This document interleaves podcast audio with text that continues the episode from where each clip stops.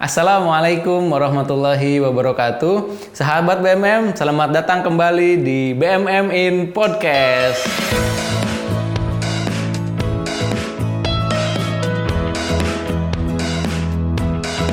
Saat ini bersama saya Rizal, salah satu officer di Baitul Mal Muamalat. Saat ini saya sedang bersama Bapak Gunawan Indra Hasibuan, salah satu narasumber kita di BMM Podcast ini. Beliau adalah seorang guru besar, kiai, eh, pimpinan pondok, direktur MSBS School di Aceh gitu dan saat ini eh, beliau juga menjabat sebagai kepala perwakilan BMM di Aceh. Oke, eh, selamat siang Pak Gunawan. Selamat siang Mas Rijal. Alhamdulillah. Gimana kabarnya Pak Gun? Alhamdulillah bikhair. Alhamdulillah. Aceh gimana Pak? Aman, aman 100%. Alhamdulillah. Saat ini kita sedang eh, apa namanya berbeda tempat. Saya host di sini di Jakarta dan Pak Gunawan narasumber kita sedang di Aceh ya Pak ya? Masya Allah. Nah, Pak Gun, kita masuk ke eh, diskusi nih. Kira-kira saat ini kan kita sudah masuk di bulan Muharram nih Ustaz nih. Sudah masuk di bulan Muharram dan bulan Muharram sendiri kan eh, dibilang spesial ya Pak Gunawan ya. Di antara 12 Ya, bulan betul. yang ada di eh, penanggalan Hijriah, bulan Muharram termasuk salah satu bulan yang spesial. Nah, kira-kira bisa dijelaskan nggak Pak Gun? Kenapa sih bulan Muharram itu bisa spesial, Pak? Baik Mas Rijal, Bismillahirrahmanirrahim. Eh, terima kasih atas waktunya dan juga sahabat BMM. Bismillahirrahmanirrahim. Eh, Alhamdulillah wa syukrillah wa la hawla wa la quwata illa billah. Assalatu wassalamu ala habibillah Mustafa sallallahu alaihi wasallam. Eh, Alhamdulillah kita sudah memasuki bulan Muharram 1442 Hijriah dan kita memohon kepada Allah Subhanahu wa taala mudah-mudahan di tahun ini 1442 Hijriah lebih baik amal ibadah kita daripada tahun-tahun sebelumnya. Itu doa kita kepada Allah Subhanahu wa taala. Betul Mas Rijal, tadi uh, sangat bagus pertanyaannya bahwa uh, bulan Muharram sangat spesial uh, bagi umat Islam. Mengapa? Mungkin uh, kita sharing atau kita bahas dari pendapat-pendapat ulama ada empat paling tidak yang menjadikan bulan Muharram ini sebagai bulan spesial bagi umat Islam. Ya. Yang pertama bulan Muharram ini adalah bulan yang diharamkan oleh Allah Subhanahu wa taala uh, berperang atau terjadi huru hara. Maka dalam firman Allah Subhanahu wa taala dalam surat At-Taubah ayat 36 ya. Bismillahirrahmanirrahim. Inna iddatasy syuhuri indallahi ithna asyara syahran fi kitabillahi yauma khalaqas samawati wal ard minha arba'atu hurum. Dzalika dinul qayyim fala tazlimu fihinna anfusakum. Ya. Wa qatilul musyrikina kafatan kama yuqatilunakum kafah wa alamu annallaha ma'al muttaqin. Ya. Di dalam ayat ini Allah menerangkan bahwa di dalam satu tahun ada 12 bulan. Dan empat bulan di antaranya adalah bulan haram, bulan hurum. Ya. Bulan ini dianggap sebagai bulan haram adalah sebagai pelarangan oleh Allah Subhanahu Wa Taala untuk berperang, huru hara dan lain-lainnya. Dan juga di bulan ini juga Mas Rijal itu uh, Allah memerintahkan fala tazlimu anfusakum ya. fala tazlimu fihinna anfusakum jangan menzalimi diri karena kalau kita menzalimi diri kita pada bulan ini dosanya dilipatkan gandakan dan begitu juga tentunya Allah Subhanahu wa taala melipat gandakan amal-amal soleh kita di pada bulan Muharram ini. Yang kedua, menurut Abu Qatadah bahwa bulan Muharram ini dilipatkan gandakan uh, pahala kita dan juga dilipat gandakan uh, do, pahala dosa kita maka kita sangat sangat harus memperhatikan bahwa kita menghindari menzalimi diri kita dan terjadi uh, nya peperangan. Bulan Muharram juga disebutkan oleh Allah Subhanahu wa taala Syahrullahil Aqsam. Hmm. Berarti bulan Allah yang Aqsam itu berarti yang sunyi ya. Karena Allah Subhanahu wa taala melarang kita untuk berperang, berhuru hara atau yang kerama uh, keributan atau pertikaian yang lainnya. Dan juga Rasulullah Wasallam uh, menyampaikan bahwa bulan Muharram ini adalah bulannya Allah ya. Syahrullah Syahrullah ya.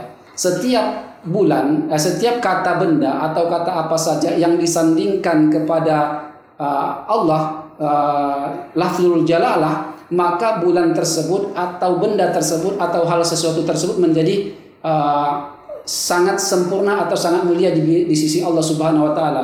Maka disebut syahrullah bulannya Allah Mengapa disebutkan sebagai bulannya Allah? Karena Allah lah yang namai bulan ini tersebut. Eh, bahwa bulan Muharram ini dulunya bukan namanya bulan Muharram, tapi Safar awal. Hmm, tapi Allah Subhanahu Wa Taala memuliakan ini, menggantinya dengan Muharram karena ini adalah bulannya Allah Subhanahu wa taala. Oke, uh, baik Pak Gun terkait dengan bulan Muharram sendiri kan termasuk di empat bulan ya, haram ya. Uh, nah, mungkin bisa di uh, sharing juga nih kepada kami selain bulan Muharram Ketiga bulan yang lain itu bulan apa aja sih, uh, Pak Gun? Oh ya, uh, ketiga bulan yang lain yaitu adalah bulan Zulqa'dah, bulan Zulhijjah, Muharram dan juga Rajab. Nah, ini adalah bulan yang disebutkan bulan haram menurut Allah Subhanahu wa taala. Itu Mas. Oke, berarti ada empat ya, sahabat BMM, empat bulan haram. Jadi yang pertama ada Zulqa'dah, yang kedua ada Zulhijjah, yang ketiga Muharram yang kita saat ini sedang berada di dalamnya, dan yang keempat ada bulan Rojab. Nah, Uh, baik Pak Gunawan uh, terkait dengan bulan Muharram sendiri kan spesial nih ya. uh, Pak Gunawan ya. Nah kira-kira apa nih amalan yang spesial yang bisa yang dilakukan di bulan yang spesial gitu, yang dituntunkan oleh Allah dan Rasulnya? Ya, uh, sebagaimana Allah Subhanahu Wa Taala dan Rasulnya melarang kita untuk bermaksiat pada bulan Muharram ini, tentu Allah Subhanahu Wa Taala dan Rasulnya memberikan kita tuntunan untuk amal-amal kebaikan yang spesial kita amalkan pada bulan uh, Muharram ini ya.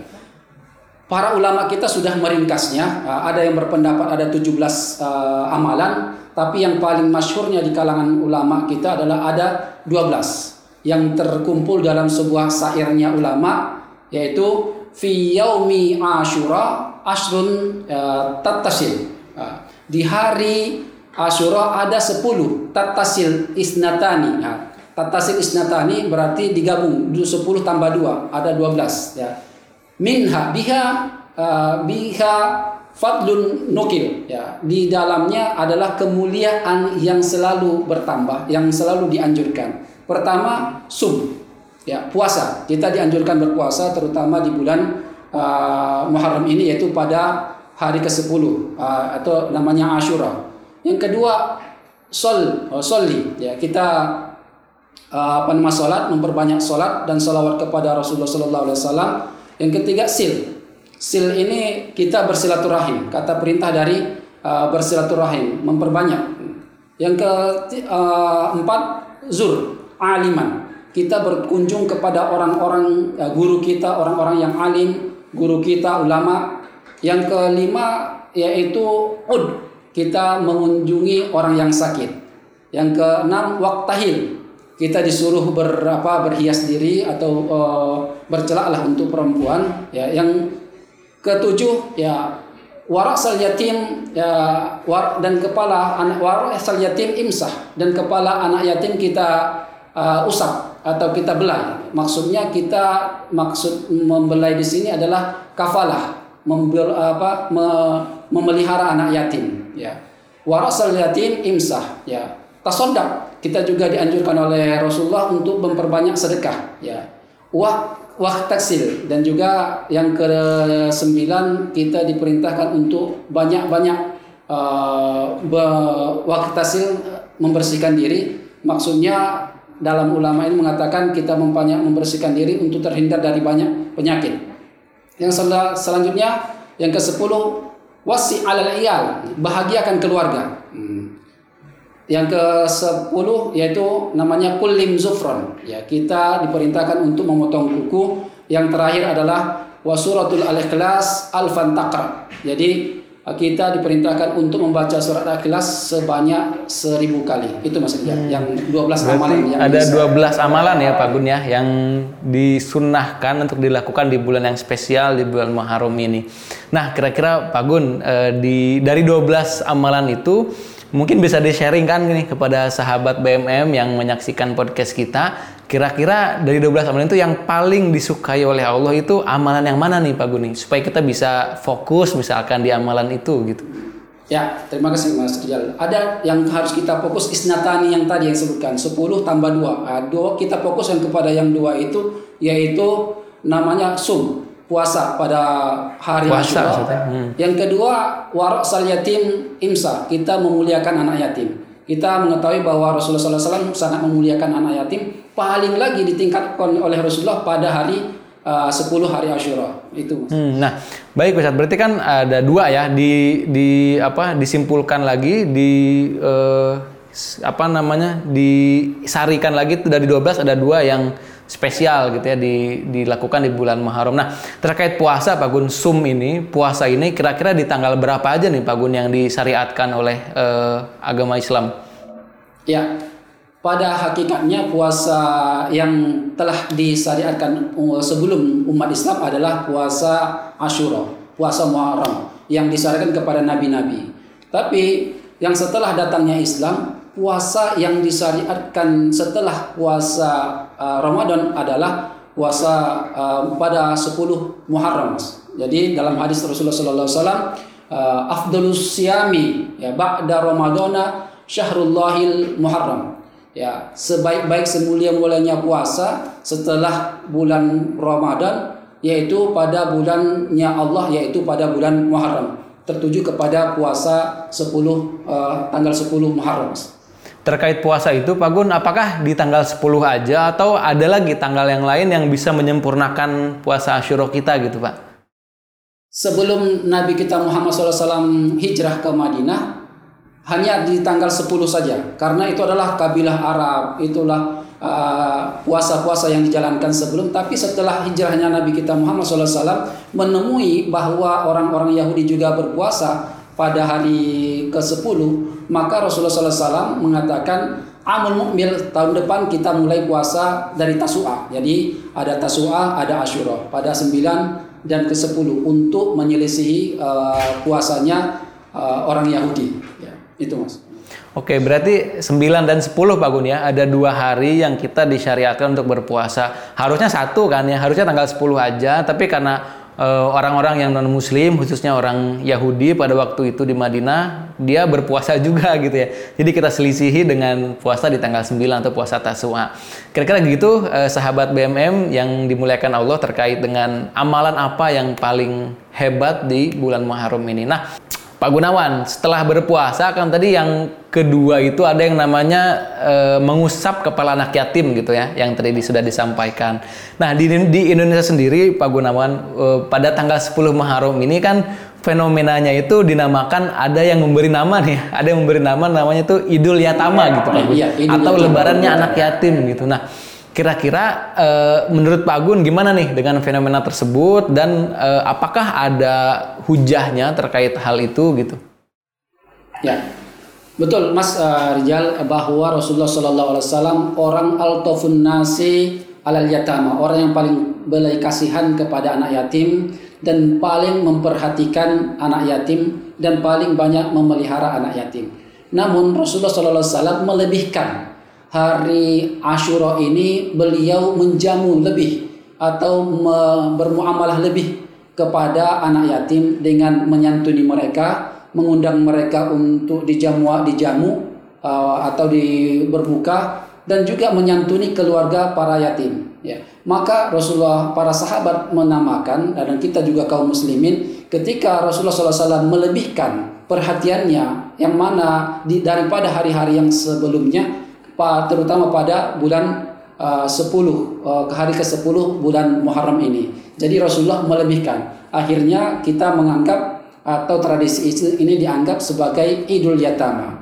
Itu terlihat dari hadis Rasulullah Shallallahu alaihi wasallam ya, bahwa uh, mimman ya masaha yadahu ala ra'sil yatim ya yauma asyura rafa'allahu ta'ala la ta'ala uh, lahu bikulli sya'ratin darajatin ya bahwa Allah Subhanahu wa taala akan mengangkat derajat seseorang yang mana orang tersebut menyapu oh, kepala atau mengusap kepala anak yatim. Maksudnya mengusap sini adalah mengkafalahi, memberikan kafalah, menyantuni. Nah, kalau di hadis kan Pak Gunawan kita kembali ke hadis tadi, itu di sana tertulis letter luck itu bahwasanya kita e, mengusap kepala anak yatim kan Pak Gun ya. Nah, e, karena di kalau kita melihat pada kondisi saat ini sedang pandemi dan lain sebagainya kan sangat tidak memungkinkan ya kita bisa mengusap langsung uh, kepala anak yatim itu gitu. Nah, jadi apakah tetap harus mengusap Pak Gun atau bisa menyantuni aja gitu Pak? Ya, di sini uh, pada hakikatnya menurut ulama mengusap kepala itu adalah kinayah ya atau tamsilan bahwa orang yang sudah mengkafalahi mengkafalahi itu lebih utama ya. Walaupun dia secara jarak jauh yang mengirim ya tahu secara apa jarak jauh dia hanya mentransfer uang melalui Baitul Mal Muamalat dan Baitul Mal Muamalat menyerahkan kepada anak yatim tersebut sudah termasuk dari hadis Rasulullah Wasallam tadi anak wakafil yatim sedangkan nanti untuk letter letternya ya kan pada masyarakat Indonesia ini kadang-kadang ingin mengusap langsung ya memahami hadis secara uh, ya secara harfiah. Maka itu bisa diwakilkan kepada amil atau diwakilkan kepada guru-guru yang atau kepada siapa saja yang menyantuni atau memelihara anak yatim tersebut. Ataukah panti asuhan ataukah sekolahnya atau yang lainnya. Itu boleh diwakilkan. Tapi makna hakiki dari masul yatim adalah kafalah. Mengusap kepala anak yatim itu adalah makna hakikinya adalah mengkafalahi atau menyantuni. Itu. Hmm, berarti ada makna yang lebih dalam gitu Pak ya dibanding hanya mengusap kepala anak yatim saja gitu ya. Jadi maknanya itu adalah kita yang lebih utama adalah menyantuni nih sahabat BMM sekalian. Jadi menyantuni memberikan kafalah kepada anak yatim tersebut di bulan Muharram. Sebagaimana Uh, Rasulullah SAW dalam hadis beliau ana wakafilul yatim ya ana wakafil yatim fil jannah kahada ya Rasulullah SAW mengatakan saya dan orang yang menyantuni anak yatim seperti ini di surga. Beliau menunjukkan merapatkan jari tunjuk dan jari tengah beliau mengisyaratkan begitu mulianya orang-orang yang memuliakan anak yatim. Dan hadis ini diriwayatkan pada terkhusus pada bulan Muharram pada 10 Muharram. Ini yang termaktub dalam kitab Tambihul Ghafilin. Itu Mas. Baik, Pak Gun, berbicara tentang anak yatim nih. Eh, Pak Gun kan sudah cukup lama nih menjabat sebagai direktur MSBS ya kan. Nah, sahabat BMM nih masih ada yang belum tahu kira-kira apa sih MSBS itu ada di mana sih gitu. Nah, mungkin sekilas Pak Gunawan bisa disampaikan secara singkat kepada sahabat BMM apa sih MSBS itu gitu Pak. Baik Mas Rizal dan sahabat BMM bahwa MSBS itu dulu namanya ISS Islamic Solidarity School yang didirikan oleh ISDB dan juga bekerja sama dengan Bank Muamalat pada tahun 2005 setelah terjadinya gempa dan tsunami di Aceh.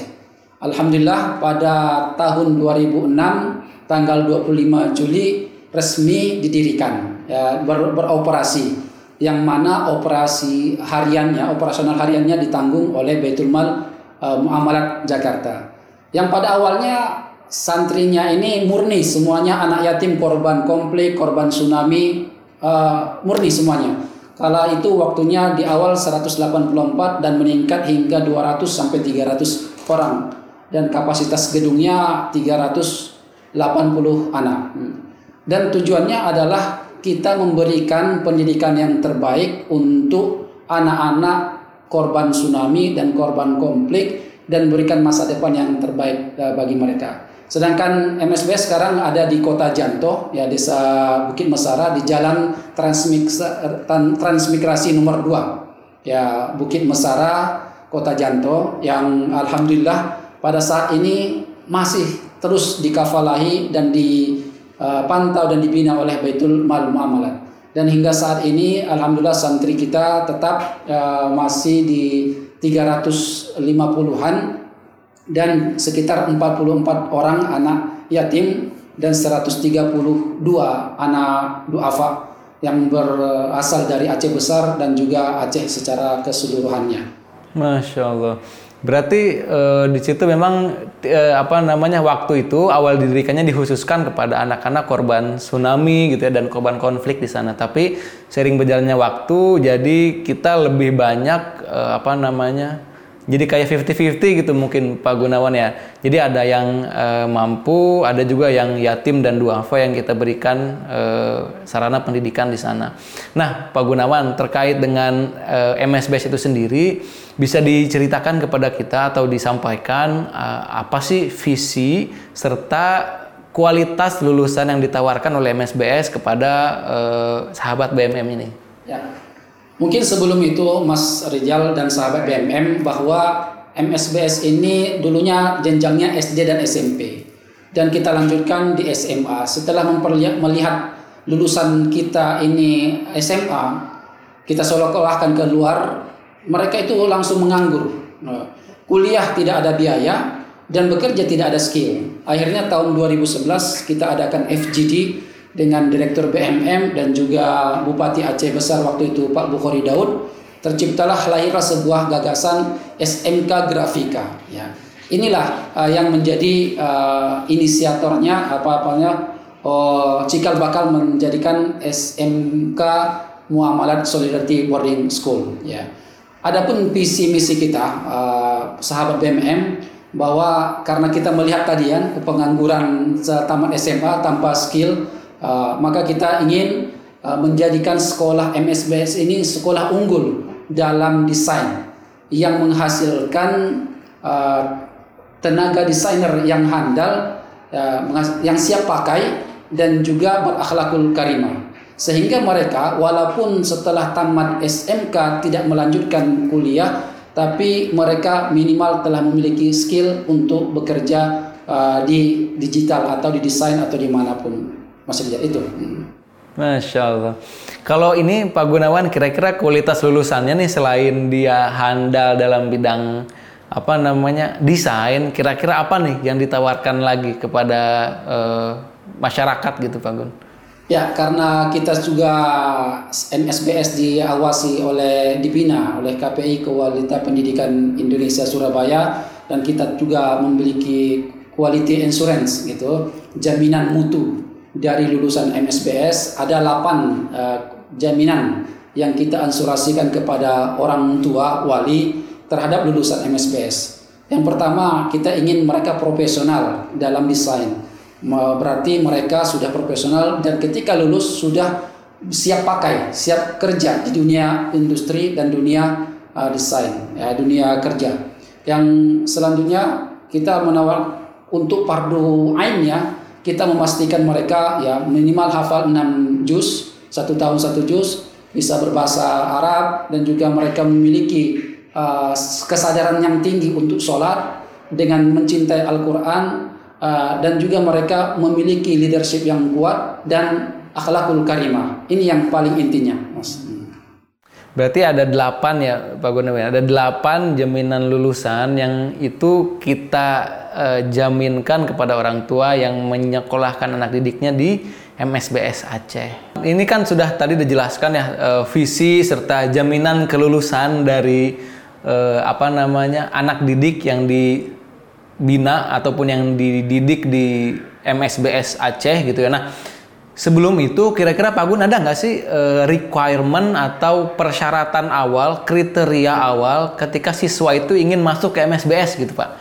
Nah, kira-kira apa sih yang harus dimiliki oleh siswa tersebut gitu? Nah, silakan Pak. Terima kasih Mas Rizal. Uh, bahwa MSBS adalah binaan dari Baitul Mal Muamalat dan mana misinya adalah menyelenggarakan pendidikan yang terbaik pada siswa mustahik dan juga yang mandiri. Ya dengan presentasi yang kita inginkan adalah uh, 35% dan 65%. Kita lebih ingin membanyakkan di siswa yatim, piatu dan juga uh, mustahik zakat ya.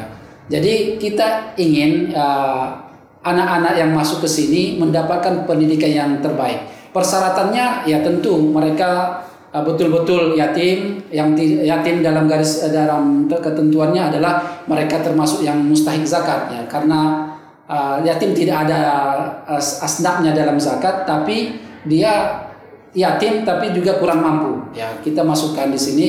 Dan juga anak-anak yang duafa dari seluruh Aceh dan kita prioritaskan anak-anak yang di Aceh besar karena yang memiliki lahan adalah Pemda Aceh besar sedangkan memiliki gedung ini adalah dari Baitul Mal Muamalat dan juga IDB itu Mas Rizal. Nah, kira-kira apa sih yang menjadikan pembeda gitu Pak Gun? Diferensiasi antara SMK Grafika yang ada di Aceh dengan SMK-SMK lain yang ada di Banda Aceh atau yang ada di Aceh besar gitu Pak? Ya. Silakan. Terima kasih Mas Rizal bahwa kita sampaikan SMK MSBS bahwa satu-satunya SMK yang berasrama atau, atau SMK boarding school berbentuk uh, pesantren terpadu. Jadi kita yang pertama dan sehingga saat ini adalah satu-satunya hingga pendidikan karakter itu dapat baik pendidikan umum dan juga pendidikan agama fardu ainnya dapat secara 100% kepada anak ter, terserap untuk anak kita semuanya secara 100%. Terkadang kan di SMK yang lain itu hanya pendidikan yang uh, yang umum yang dikeluarkan, tapi kita di sini kita tidak akan melangkah kepada pendidikan umum sebelum anak-anak kita memastikan uh, fardu ainnya atau ibadah-ibadah dasarnya, tanda kecakapan ibadah dasarnya terpenuhi. Itu yang membedakan kita. Yang kedua, kita mendidik mereka ya, untuk desain dan penambahan uh, keterampilan atau life skill lagi itu bisa kita tambahkan di malam hari atau setelah asar atau setelah zuhur. Itu lebih banyak uh, waktu kita untuk mendrill atau me, apa, me, mendidik mereka memberikan mereka pelatihan-pelatihan uh, tentang skill. Dari enam tahun ini kita menggodok mereka supaya menjadi lulusan yang siap tenaga kerja yang siap pakai sebagai tenaga desainer yang profesional kita sudah mulai mengajarkan kepada mereka mulai dari kelas 1 kelas 1 itu adalah namanya eh, penguasaan uh, Microsoft Office dan Excel semuanya uh, udah uh, terbina dan ketika mereka di kelas 3 SMP sudah diajarkan dasar-dasar desain. Hingga kelas 1 SMK mereka sudah mulai mendesain secara uh, apa namanya sudah diajarkan desain yang profesional ya, hingga nanti mencapai desain mereka itu dapat diterima di dunia usaha dan dunia industri. Masya Allah, berarti memang SMP dan SMK-nya gabung gitu Pak, maksudnya terintegrasi ya. Jadi nggak nggak bisa tuh putus di tengah jalan gitu ya SMP keluar itu nggak bisa atau masuk di SMK juga nggak bisa Pak Gunawan ya? Ya betul. Mulai eh, tahun ini kita tidak terima. Ya. Oke. Okay. Berarti harus dari SMP gitu. Jadi memang betul-betul kualitas lulusannya di, dipastikan dia memang eh, apa namanya memiliki kemampuan dari segi desain serta memiliki karakter yang kuat gitu. Karena enam tahun ya diasramakan gitu, di, di boardingkan dengan 24 eh, jam full pengawasan dari para ustadz dan ustazahnya. Keren kan sahabat BMM, MSBS Aceh yang dikelola oleh BMM. Nah, selain itu Pak Gun, kita kan sudah mendengar bersama bagaimana kualitas visi serta uh, jaminan lulusan bagi MSBS ini. Nah, Pak Gun, saya juga pengen tahu nih dan mungkin sahabat BMM juga uh, bertanya uh, apa ya uh, bertanya-tanya gitu. Pak Gunawan kan sudah hampir 8 tahun nih mengelola MSBS Aceh gitu Pak Gun ya. Nah, kira-kira apa sih yang dirasakan gitu Pak uh, suka dukanya mengelola MSBS gitu Pak? Mungkin bisa disampaikan kepada sahabat BMM. Ya terima kasih. Alhamdulillah Mas Rijal saya sudah mulai berada di MSBS ini yang dulunya ISS pada tahun 2006 pada awal-awalnya mereka masih korban konflik dan tsunami. Dan di awal-awal yang paling berkesan adalah di awal-awalnya.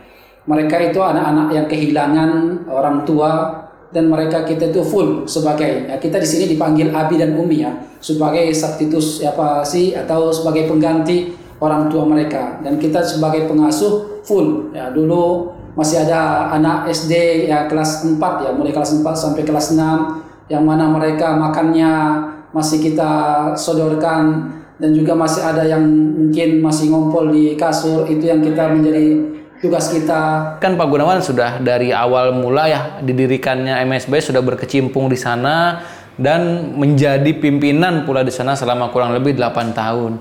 Nah, kira-kira Pak Gun apa sih suka duka gitu, keunikan dan juga e, hal yang paling berkesan gitu Pak selama Pak Gunawan men, e, mengelola sekolah di ujung barat Indonesia.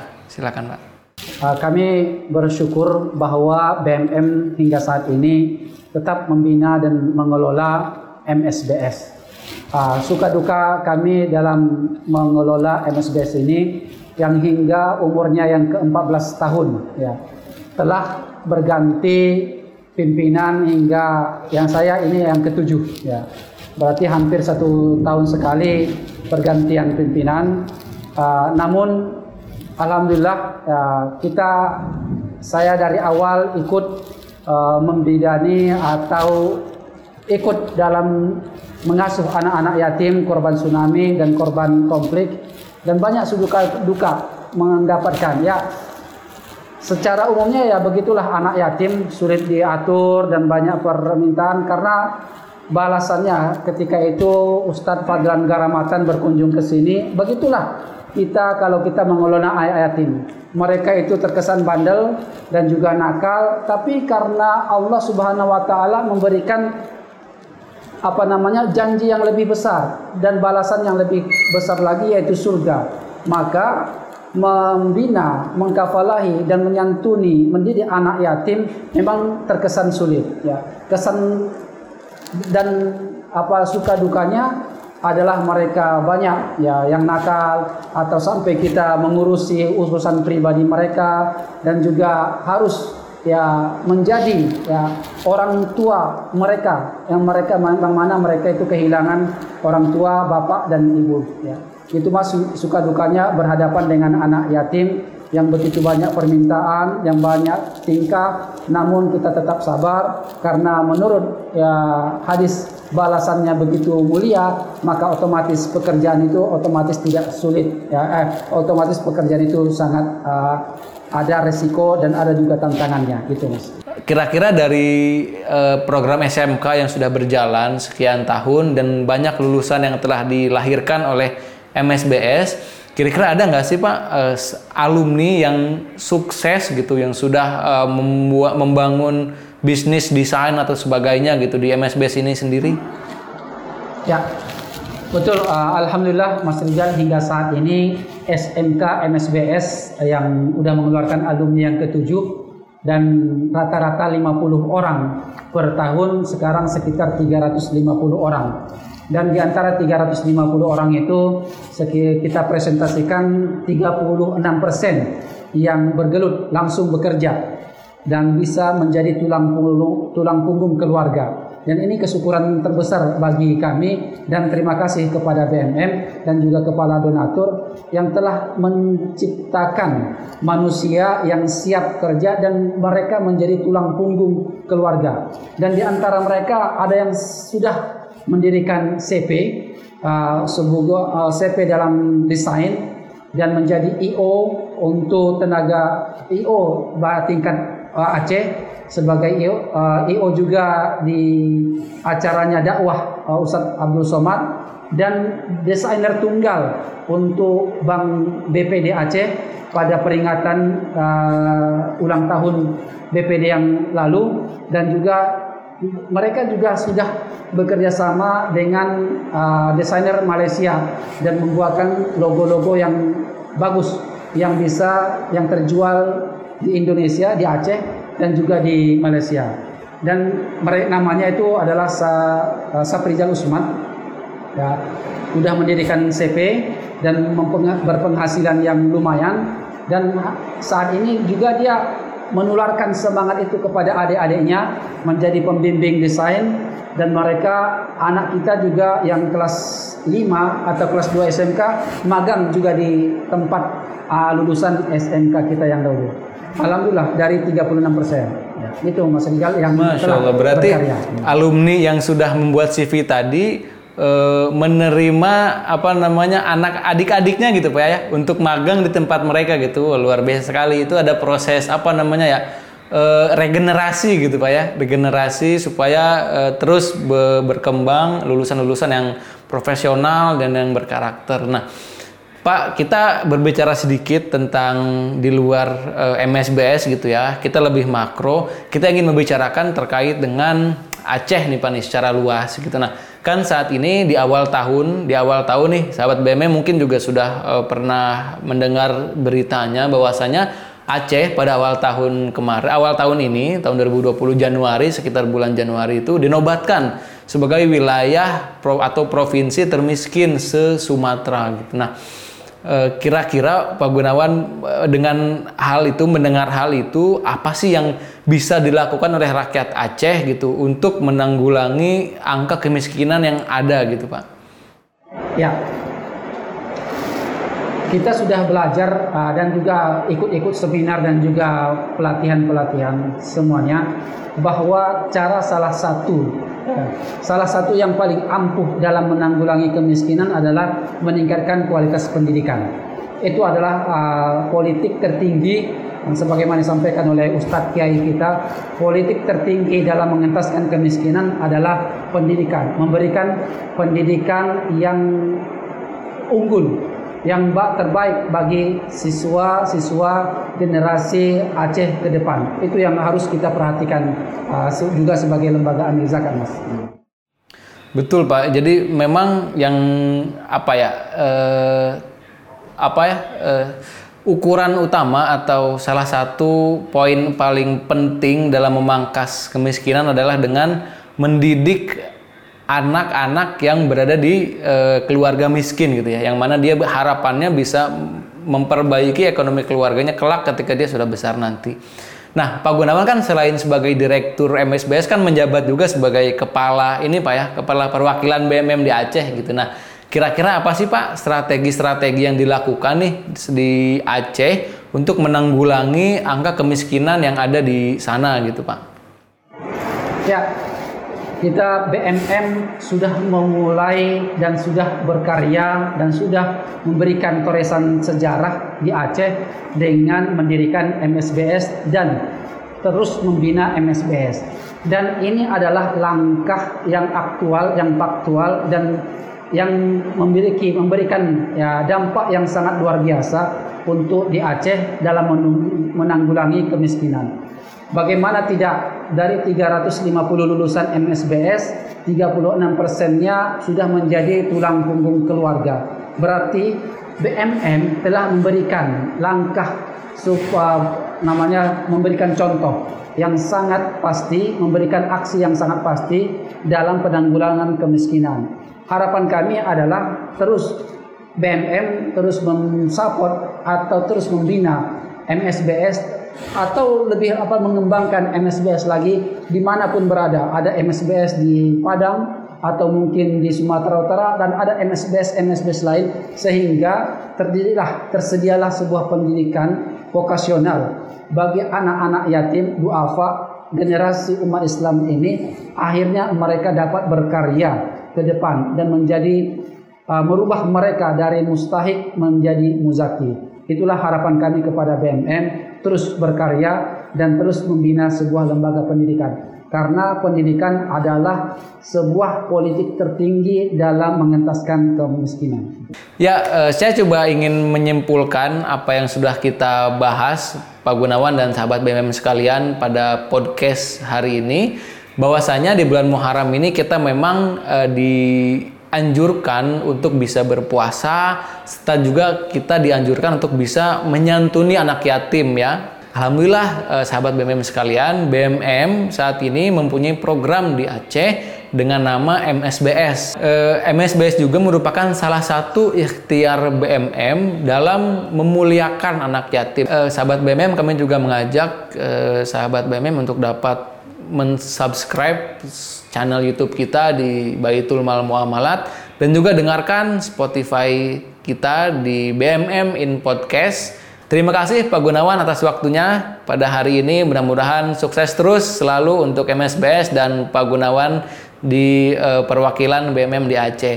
Terima kasih sahabat BMM yang sudah menonton dan juga mendengarkan BMM in podcast spesial bulan Muharram. Terima kasih. Wassalamualaikum warahmatullahi wabarakatuh.